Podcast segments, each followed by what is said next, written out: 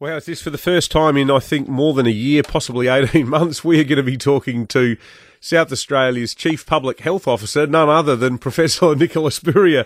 Professor Spurrier, sorry it's been so long between drinks, but as well, I think we said to you sort of towards the, the tail end of the, the pandemic that you probably personally longed for the day when you did one media appearance a year. this is it. But it, you know, it's a good thing when you don't hear from me, isn't it? well, we didn't want to say it that way, but it is nice to catch up. It is nice. so, Professor Spurrier, tell us about um, this.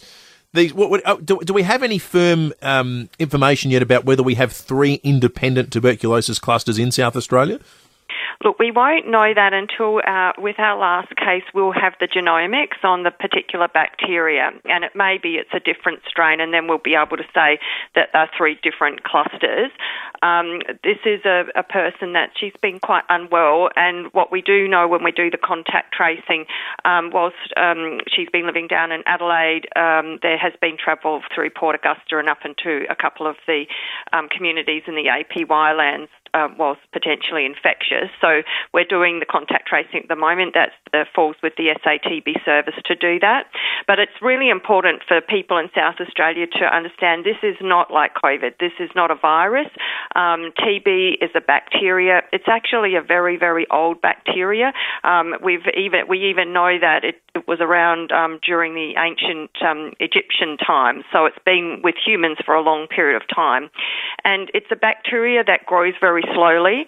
So it's not easy to catch TB, and you have to be in really close contact with somebody. So that's um, close household members, and uh, we consider a high risk really to be in those um, uh, in close households. So this is not a risk for the whole of, of South Australia. But what we are concerned about is that we've got um, a, a, fairly large cluster uh, in the APY lands and also another cluster in the Murray lands, which are separate. And we don't normally see um, so many cases of TB from within Australia. We get cases of TB from people that come from other countries. So, um, uh, you know, newly um, arrived migrants uh, often get screened for TB and we pick it up there, but uh, not generally within South Australia. So, this is something we're taking very seriously. One of our listeners, Professor Spurrier, by the name of Catherine, she's texted in saying that she has been diagnosed with uh, latent TB of unknown origin or source. Mm-hmm it was confirmed by a specialist at the RA that Catherine is not contagious and also that no other family member is positive. Um, she, she wants to know, though, does she need to do anything given the current outbreak? Um, so she needs to follow the advice of the doctors at the SATB service. And latent TB, as she said, is not infectious. Um, we do now um, look to treat latent TB. So I don't know um, the individual circumstances, but the uh, doctors at the SATB service are right on top of this. Um, so really, what she needs to do is to be following their instructions. Um, so it's a good point. We have two types of TB. One is latent TB, and one is active TB.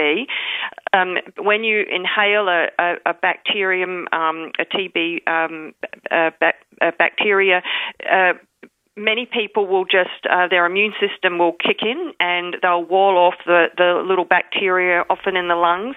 And it will just sit there and it can sit there for many many years and we call that latent TB or if you like sleeping TB and that can reactivate at any time um, during somebody's lifetime but mostly it doesn't. Uh, but if you if you get older and you get a bit run down or you, you have some other chronic health problem there is a chance that it can turn into active TB um, so we do tend to treat latent TB um, these days. Mm. So, so w- when we've reported the cases, and we're talking about the 13 um, active cases up in the APY, and um, now six um, active cases as part of the cluster in the Murraylands, um, we do have additional latent cases that we detect in other family members, and we've been um, the SATB services have not only been treating the active cases and making sure that they get their full three to six months of treatment, and within a couple of weeks they become not infectious, but also also uh, looking to treat latent cases of TB.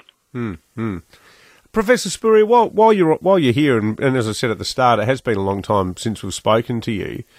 Looking at the the status of of COVID now, clearly COVID is still in the community. Um, people are still getting it, and people who are still in the high risk bracket of being elderly, uh, having other uh, chronic or underlying conditions are still losing their lives from it. How much do you feel that where we are now as a society is actually more about human psychology than anything else, where we just sort of, at some point, the world went, well, we can't keep sort of trying to be on the run from this forever because it, it's still it's still a thing, isn't it? Absolutely, and we've got lots of um, infectious diseases, um, microbes, bacteria, and viruses, and they just do their thing. You know, they they, they don't think about it. They, they're evolved to infect people, um, and so um, COVID's one of those things. And if we've had a, um, a bacteria or a virus for a long period of time, uh, and we've our, our bodies, in a sense, have developed some immunity. So with flu, for example, um, we've had flu around for for thousands of years, and so we've got much more experience in terms of our immune history. Um, whereas COVID being a new virus, we haven't quite worked out, uh, well, as humans, um, you know, in terms of our immunity, um, how, how that's going to go over a longer period of time. The thing that um, is so important with, with COVID is that um, it is a serious infection, and vaccines are absolutely um, incredibly effective at reducing uh, the symptoms, at reducing how severe the disease is, reducing the rates of hospitalisation and death. And um, so it is absolutely critical that people don't drop the ball on the vaccine. Mm. Um, and uh, we had a very, very highly vaccinated community. Um, most recently, ATAGI's looked at, at who needs to go on and have a booster, and if that happens to be you because you're in one of those vulnerable um, groups and it's been more than six months, then I strongly recommend you go and get your vaccine. Yeah. Has life sort of returned to normal for you now? Because thinking about you, former Premier Marshall and Grant Stevens, the three of you were sort of joined at the head for about a year and a half, weren't you? Yes, well, I do miss all those times, of course, because we were very collegiate. We got on very well. Um, but it, it just reflects that we're in a different space now in our community. We don't have that pandemic. There's lots of other things that are challenging in, in, in public health. Mm. Um, uh, sexually transmissible infections are one of those. Um, TB are one of those. You know, these old diseases that come back. Uh, and uh, also, climate change has a big impact on human health, and we're seeing that across the country at the moment with the flooding and the bushfires. Mm. Well, great to talk to you again after so yeah. long, Professor Spurrier. Uh, Lovely, thank yeah, you. Chief Public Health Officer for SA Health, Professor Nicola Spurrier. David Penberthy and Will Goodings, 6 to 9, 5AA Breakfast.